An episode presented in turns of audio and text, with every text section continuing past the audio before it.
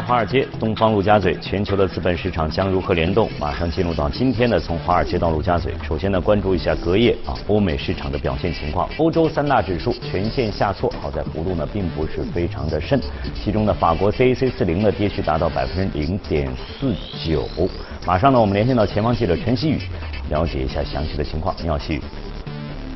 嗯，好的，主持人。受到了英国脱欧不确定性进一步深化的拖累，周二欧洲股市全线下跌。法国 CAC 零指数跌幅最大，德国 DAX 指数跌幅次之，欧洲斯托克六百指数、法国三百指数跌幅紧随其后。英国富时一百指数跌幅最小。日内整个市场都在关注英国议会近期最为关键的一次投票，这次投票决定无协议脱欧能否被立法阻止。投票前，英国保守党议员菲利普里宣布加入自由民主党，这也意味着保守党政府失去了在议会的多数席位。随随后，英国议会开始长达三个小时的紧急辩论。根据联合国日内发布的报告，英国无协议脱欧将导致英国出口损失至少一百六十亿英镑，意味着英国对欧盟的整体出口损失至少百分之七。德意志银行认为，如果英国举行大选，将对英镑立场转向中性，因为大选是所有可能的结果中相对最不那么糟糕的一个，将降低无协议脱的风险。日内英镑对美元先跌后涨，日内一度跌破一点二零，为二零一七年以来首次。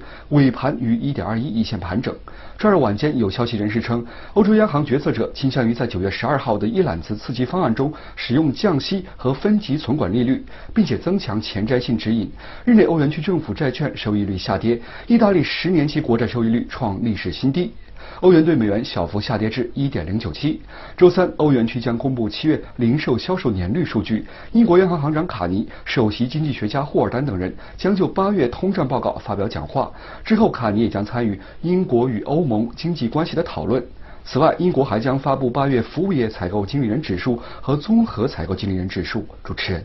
好的，谢谢细雨的介绍。我们再来看一下隔夜呢，美股三大指数。由于九月二号啊，九月的第一个交易日呢，美股是休市的。那么实际上呢，三号呢是九月份美股的第一个交易日，结果呢，三大指数都出现了不同程度的下挫，而且纳斯达克和道琼斯的跌幅都要超过了百分之一。马上呢，我们连线到前方记者李爱林，了解一下机构和市场有哪些声音和观点。你好，艾琳。早好，主持人。新一轮的关税正式生效，叠加了利空的制造业 PMI 数据，美股在九月份的第一个交易日是大幅的收跌，道指在盘中一度重挫四百多点，截至收盘，道指以及纳指的跌幅均是超过了一个百分点。我们来关心一下，在日内公布的美国八月份 ISM 制造业 PMI 下滑至了四十九点一，跌破了五十的荣枯线，终结了连续三十五个月的行业扩张，不及预期以及前值，同时呢，也是二零一六年一月以来的最差表现。在分项指数当中看到，这个新出口订单及就业指数跌幅最大，环比分别下跌百分之四点八和百分之四点三。该机构称，受访者对于贸易不确定性的担忧正在升温，同时呢，贸易摩擦仍然是导致制造行业大幅收缩的一个主要原因。分显示指出，除了看到这个就业指数以及新订单，该报告还显示了生产交付等生产要素环比出现下滑。那么市场和美联储呢，就会将其解读为经济疲弱的一个理据。在受访的十八个分行业当中，其中有七个行业呢是出现了八月份制造活动收缩的迹象，包括了服装、皮革类产品、金属制品、运输设备等等。无独有偶，在同日公布的八月 IHS 制造业 PMI 呢，也是录得了零九年九月以来的新低，这也是十年的新低。个股方面，我们来关心一下波音，为表现最差的道指成分股收跌百分之二点七，领跌大盘。除了受累于贸易的不确定性，该公司还受到了来自各大航空公司延长737 MAX 禁飞的压力。美国航空、联合航空均是宣布将会把这个复飞的时间延长到了十二月份，而西南航空将会一路推迟到了明年一月份，也就意味着排除了在假日季复飞737 MAX 的可能性。另一边厢，根据《华尔街日报》的报道，美国联邦航空管理局对于波音的这个配合度也产生了不甚满意的情况。该股自三月份已经累计下跌超过百分之二十。主持人，谢谢艾琳的介绍。马上呢，我们和简佳呢一起来进入今天的全球关注。呃，这两天实际上大家也在关注进入九月份之后美联储的降息的这样一个举措啊。对。而且这个在我们节目当中也提到过，而且现在的判断的话，九月份降息已经是。对，完全百分之一百的这样一个可能，主要的争呃这个这个焦点就是在到底是二十五还是五十的这样的情况。嗯，刚才我们又看到了美股的九月份的第一个交易日，幅度不小，应该是超过百分之一的话。对，这两个又是相互关联的，降与不降，美股对于它的降息的影响，降息之后对于美股的影响，也是在交错的过程当中。对，所以我其实今天要强调的一点就是，我们说美股的这个调整啊，可能对于美联储未来的整个的一个降息会有会是一个非常强的这样的一个催化剂啊，不只是说九月份，可能包括未来的这个呃这个受后面的十月份、十二月份，包括明年的整个的一个降息节奏，是一个非常强的一个催化剂啊。其实我们回顾一下过去整个一年的整个的一个美股的一个啊，包括美联储的一个货币政策，我们会发觉，其实从去年四季度开始啊，美股。当时出现过一波比较明显的一个调整，对，那么直接就导致了美联储当时是它是一个加息的一个预期啊，一下子开始这个市场开始对它有一个降息的一个预期啊，那么到三月份的时候，我们看到美联储是明确提出要提前来缩减资产，呃，来来结束整个缩表的这样的一个计划，那么使得整个三个月期和十年期的美债收益率又是出现了一个倒挂，嗯，那么接下来呢，在五月份、六月份美股又是出现过一波调整啊，那么随后我们看到在六月份。的整个美联储议息会议上，美联储是明确的这个这个指示了整个的一个未来的一个降息的一个路径。那么，所以呢，我们看到包括六月份也是。确实，在七月份的时候，我们看到也是整个的一个降息的一个靴子也是落地了，而且整个的一个缩表也现在已经被提前到了八月份啊，这个结束。那么，所以说我们说，其实你看每次美联储的这样的一个明显的这样的一个货币政策调整，其实和美股的关联度都非常的大啊。那么，其实我们说，确实从目前的整个美国经济的一个结构上来说啊，真真的就是美股对于美国经济的一个影响是非常的巨大的啊。那么我们有一些实际的这样的一些测算啊，其实我们看到从这个金融危机零八年金融危机之后，美美国居民的他的整个一个金资产的一个杠杆率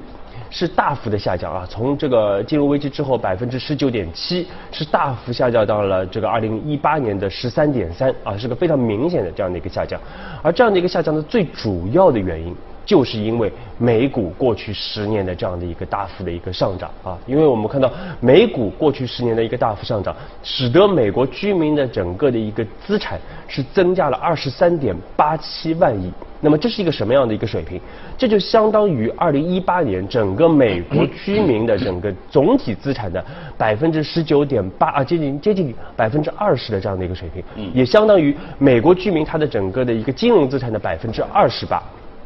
那么也就是说，过去十年整个美国居民的金融资产的一个增加，主要呃，我们说三分之二，就百分之六十六，是因为整个美股的一个上涨啊。所以可以看出来，就是过去啊，为什么美国消费这么好啊？美国的这个居民包括房地产这么好，其实和美国的整个的美股的这样的一个十年的大牛市是有非常直接的一个关系。反过来看的话，就是如果它下挫的话，对于整个美国居民的这样一个。个人财产、个人资产的这样一个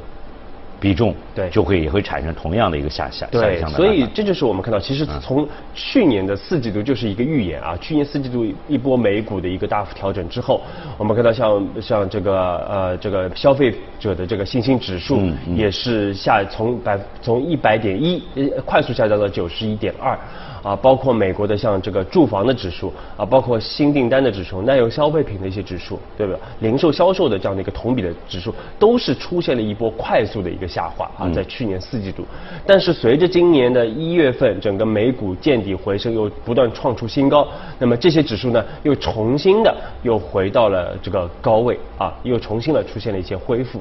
那么，所以说我们说，其实非常明显的就是可以看出这样的一个增长是这个美股的这样的一个上涨，其实对于美国的整体经济来说影响非常大啊。嗯。那么，如果我们说美股啊，我们测算一下，如果美股下跌百分之十的话，那么它就将会影响美国的整个零售销售增长，差不多是一点四五个百分点。嗯。会影响美国 GDP，差不多是一点零一个百分点。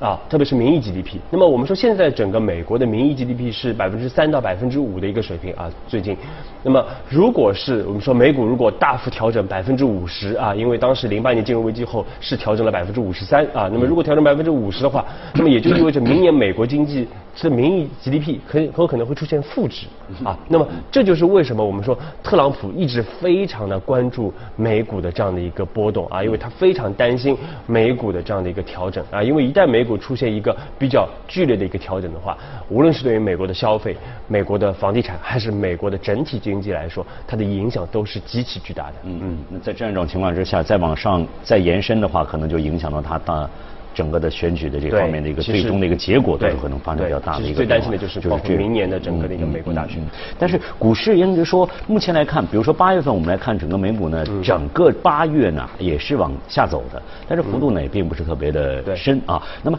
会出现这样大幅度的这样一个一个一个下挫吗？或者还是处在这个比较大幅度的波动的过程当中？我们怎么来其实目前来看，就是美股有向下和向上两两种对可能都在，因为现在就是向向下的。力量，我们看到昨天包括 ISM 的 PMI 的这样的一个数据，这些数据也是出现了一个低于比较明显的一个低于预期。所以我们从去年年底一直在跟大家强调，其实美国经济并没有大家想象那么好啊，会出现逐季的下降。而且目前从数据上来看，也可以看到有明显的这样的一个迹象。但是向上的动力主要还是来自于美联储啊，因为确实美联储后面我们说九月份包括十月份都有可能会推出这个降息的一个措施，而且包包括现在整体的整个市场利率还。处在一个比较低的一个位置啊，所以这个对于美股来说，短期之内还是有一定的利好的提振啊。但是最关键的，我们说还是看经济的一个基本面，有可能虽然说在这样的一个很低的一个利率环境之下，但是基本面还有可能会出现超预期的一个下行。那么这就是目前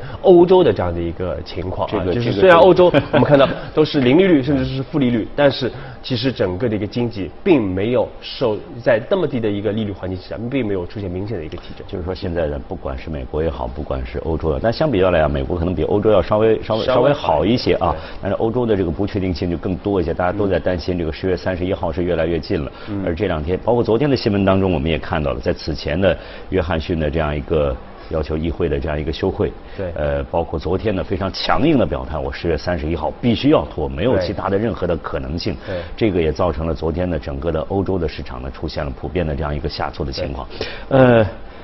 但是我们也看到了英国议会的一个反制举措，包括他的这个反对党的科尔宾啊，这个领袖也也在采取一些措施。如果真的是双方这个怼起来的话，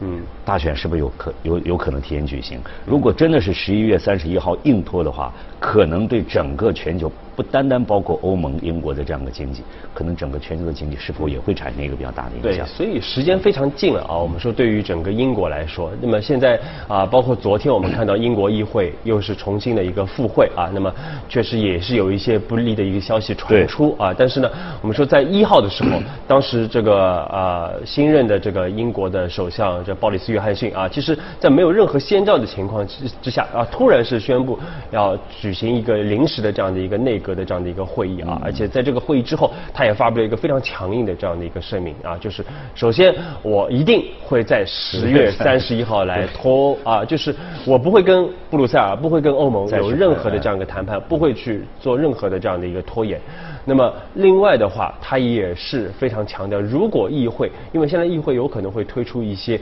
这个呃这个推迟整个的一个脱欧进程的这样的一些提案，那么如果是推出这样的一些提案的话，他不排除会提前来举行英国的这样的一个大选啊。其实我们说呃这个鲍里斯·约翰逊确实也不是一般的人啊，确实能力还。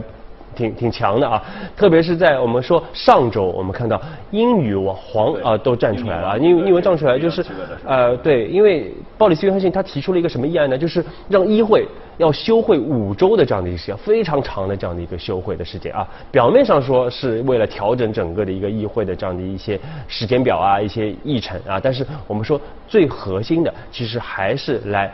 停止或者暂缓啊，这些议员对于整个脱欧的议呃这个协议的一些反对。特莎梅之所以这样纠结纠缠当中，一直在反反复复，到底是硬拖还是在跟你谈？嗯，议会实际上在其中起了不小的这样一个一个一个作用，不管是撤走也好，不管是怎么样也好，都是起不。所以约翰逊现在开始来硬的了，直接哎，对，所以这是一个狠招啊。我们说他有可能会强行的在整个的一个议会休会的这样的一个过程中来。把这个对整个的一个脱欧的这样一些进程。如果说啊，现在大就像刚才我们的前方记者所说的，这种硬脱欧的可能性又增加了这样的比例。那么这样出现的话，对全球经济，刚才我们提到了，实际上是我们再反过来提到刚才我们提到的美国经济，美联储的政策，嗯，是不是又要发生比较大的一些变化？在对，确实，因为我们现在看到，其实包括要不就是硬脱欧，要不就是欧呃英国提前举行大选，而且提前举举举行大选，就可能性还是非常大的啊。因为虽然说要需要得到三分之二的议员的这样的一个同意啊，但是我们说现在像包括这个反对党工党的领袖科尔宾啊，也是认为他也是希望提前举行大选啊，包括这个苏格兰的这个首席代表斯特金啊，也是之前也表态说愿意提前举行大选啊，所以不排除我们说在这个议会，议会现在是九月九号休会，一直到十月啊十月十四号。复会，那么十月十四号有可能我们会看到英国会提前来举行这样的一个大选。啊，但是我们说举行完以后到底怎么弄，也十月三十号已经非常的近啊，所以说我们说英国确实。要要不就就是确实存在着非常大的这样的一个不确定性啊，这也就是为什么我们看到昨天整个的一个英镑对美元又是刷新了一六年十月份以来的这样的一个新低的一个水平啊，就是当时英国脱欧之后创出来这样的一个新低的水平啊，那么这就看出来市场其实对于英国目前的一个不确定性是非常的一个担忧的啊，就像刚才李欣说的，其实这样的一个担忧最主要的不只是影响到英国本身啊，那么还影响到欧盟，包括影甚至。影响到美联储的整个的一个货币政策，因为现在我们说美国经济也不好，再加上全球啊，如果英国再有硬脱欧的话，包括欧洲现在整整体经济来说也不好啊，那么有可能会加速美联储的这样的一个降息的这样的一个措施啊，甚至不排除美联储会提前开始。扩表啊，扩张资产负债表啊，都是有这个可能的啊。嗯，那么这样的话呢，又回到刚才说的啊，就是对于美股来说，如果美联储这个扩呃这个这个呃这个宽松的一个呃政策来超预期的话，那么对于美股来说，可能会是一定的一个提振，或者我们换换过换句话来说，就是会放减缓。美股的这样的一个下跌的这样的一个节奏。啊，但是呢，我们说这个并不会说影响到整体的一个美国经济的一个基本面，因为更多的我们说还是要关注全球的一个贸易的一个形势啊。那么，另外呢，我们说如果美美联储有非常超预期的这样的一些举动的话，对于全球的。这样的一些资产来说啊，都会有比较深远的一个影响。所以照这样的一个判断的话，马上我们就说九月份它这个降息的幅度应该还是在二十五个基点可能还是在，因为它毕竟还要给后面留留足足够的空间才可以。而且美国目前经济数据并没有说特别超预期要打要打这个。好，非常感谢简佳呢，就以上的话题给我们做的解读和分析。马上呢，我们今天进入今天的美股放大镜。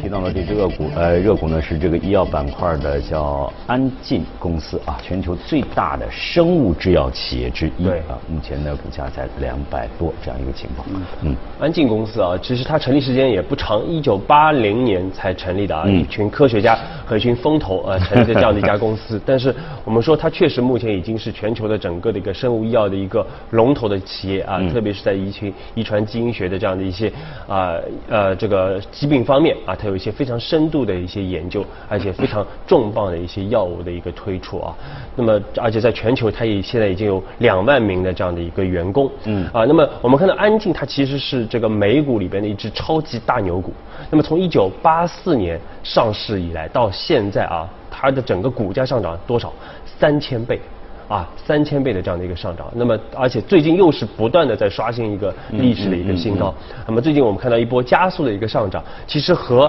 整个医药行业的另外一个大的一个并购案是有直接的一个关系的啊，因为我们知道，在今年一月份，这个呃百世美施贵宝啊，它其实宣布以七百四十亿美元这样的一个非常大的一个比例去收购另外一家这个医药巨头，也就是啊 Celgene 啊，就是这个安呃新基这样的一家公司，那么。这这个收购本来其实和安井是没有什么关系的啊，但是呢，因为这个美国的一个贸易委员会啊，他是认为说联邦贸贸易委员会，他认为他这个呃百这个安吉呃新基，他必须去出售他的一款重磅的药物。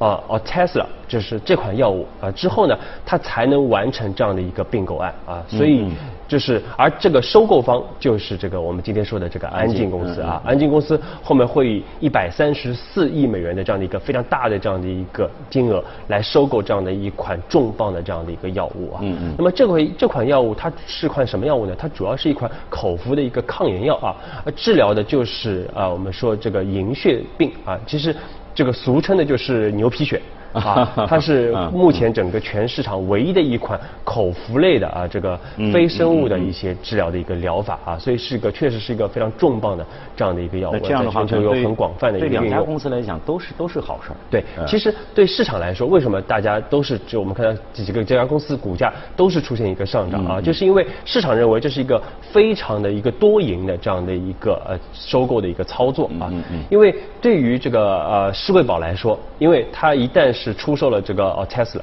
它就可以完成整个对于星际的这样的一个收购啊。那么另外的话呢，它也可以获得一百三十四亿美元的这样的一个现金啊，可以大大缓解它在整个收购当中所使用的这样的一个现金啊。那么对于这个安静来说呢，其实我们说它的整个，因为它在这个牛皮癣这个呃。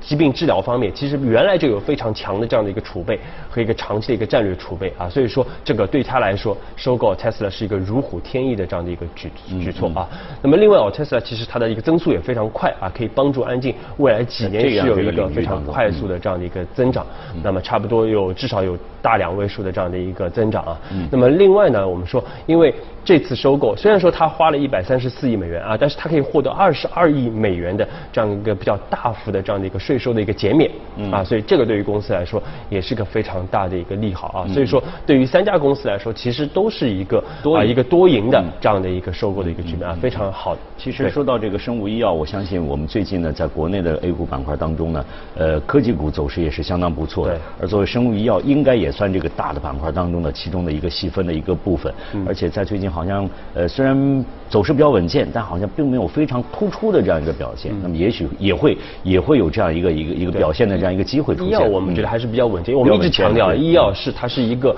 整个的一个比较理想的一个避风港，因为整个全球的整个的一个宏观环境并没有发生明显变化，大家还是会去寻找一些就是主要靠国内内需为主的这样的一些板块啊。而医药我们说是一个非常典型的这样的一个以内需为主的这样的一个板块，而且整个需需求是非常的这个确定的，而供给呢相对来说会比较的一个受限啊，所以说呢，对于这些龙头的医药公司来说啊，是非常会长期来受益于整个的一个国内的一个医药环境。大家要配置的话，还是要选择一些各个领域当中的一些龙头的一些公司，对一些细分领域的一些龙头公司。啊，这个因为确实医药公司非常多啊，大家还是要做一个明显的一个甄别，而且从目前的整个的一个中报的一个业绩来说呀，也是有百分之接近十九。的这样的一个增长，好的，是一个非常稳健的一个增长。嗯，建议大家对医药板块来说，还是可以有个持续的一个关注。非常感谢简佳呢，今天呢在华尔街道路加载过程当中呢，给我们做的相关的这个消息的解读和分析。我们再来看一则消息啊，法国的狂人国主题公园是除迪士尼乐园之外，当地最受欢迎的主题乐园。不过呢，深受游客青睐的狂人国里。并没有云霄飞车之类的游乐设施，那么它是靠什么来吸引人呢？我们一起去最近的在西班牙新开的一座狂人国的主题公园去看一下。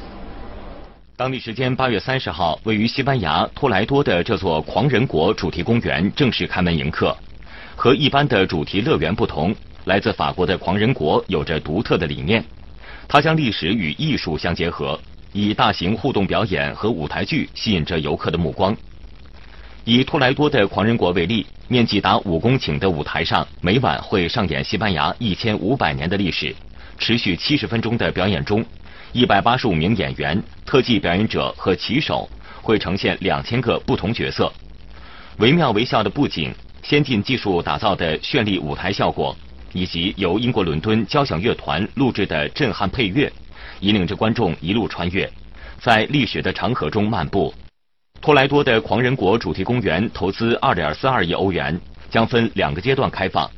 第一阶段是目前的晚间表演，第二阶段二零二一年和游客见面。届时白天会有四场演出，规模比现在拓展不少。据介绍，包括托莱多的这座公园在内，狂人国目前计划在二零三零年前再开设三座主题公园，其中两座位于欧洲，一座将坐落在中国。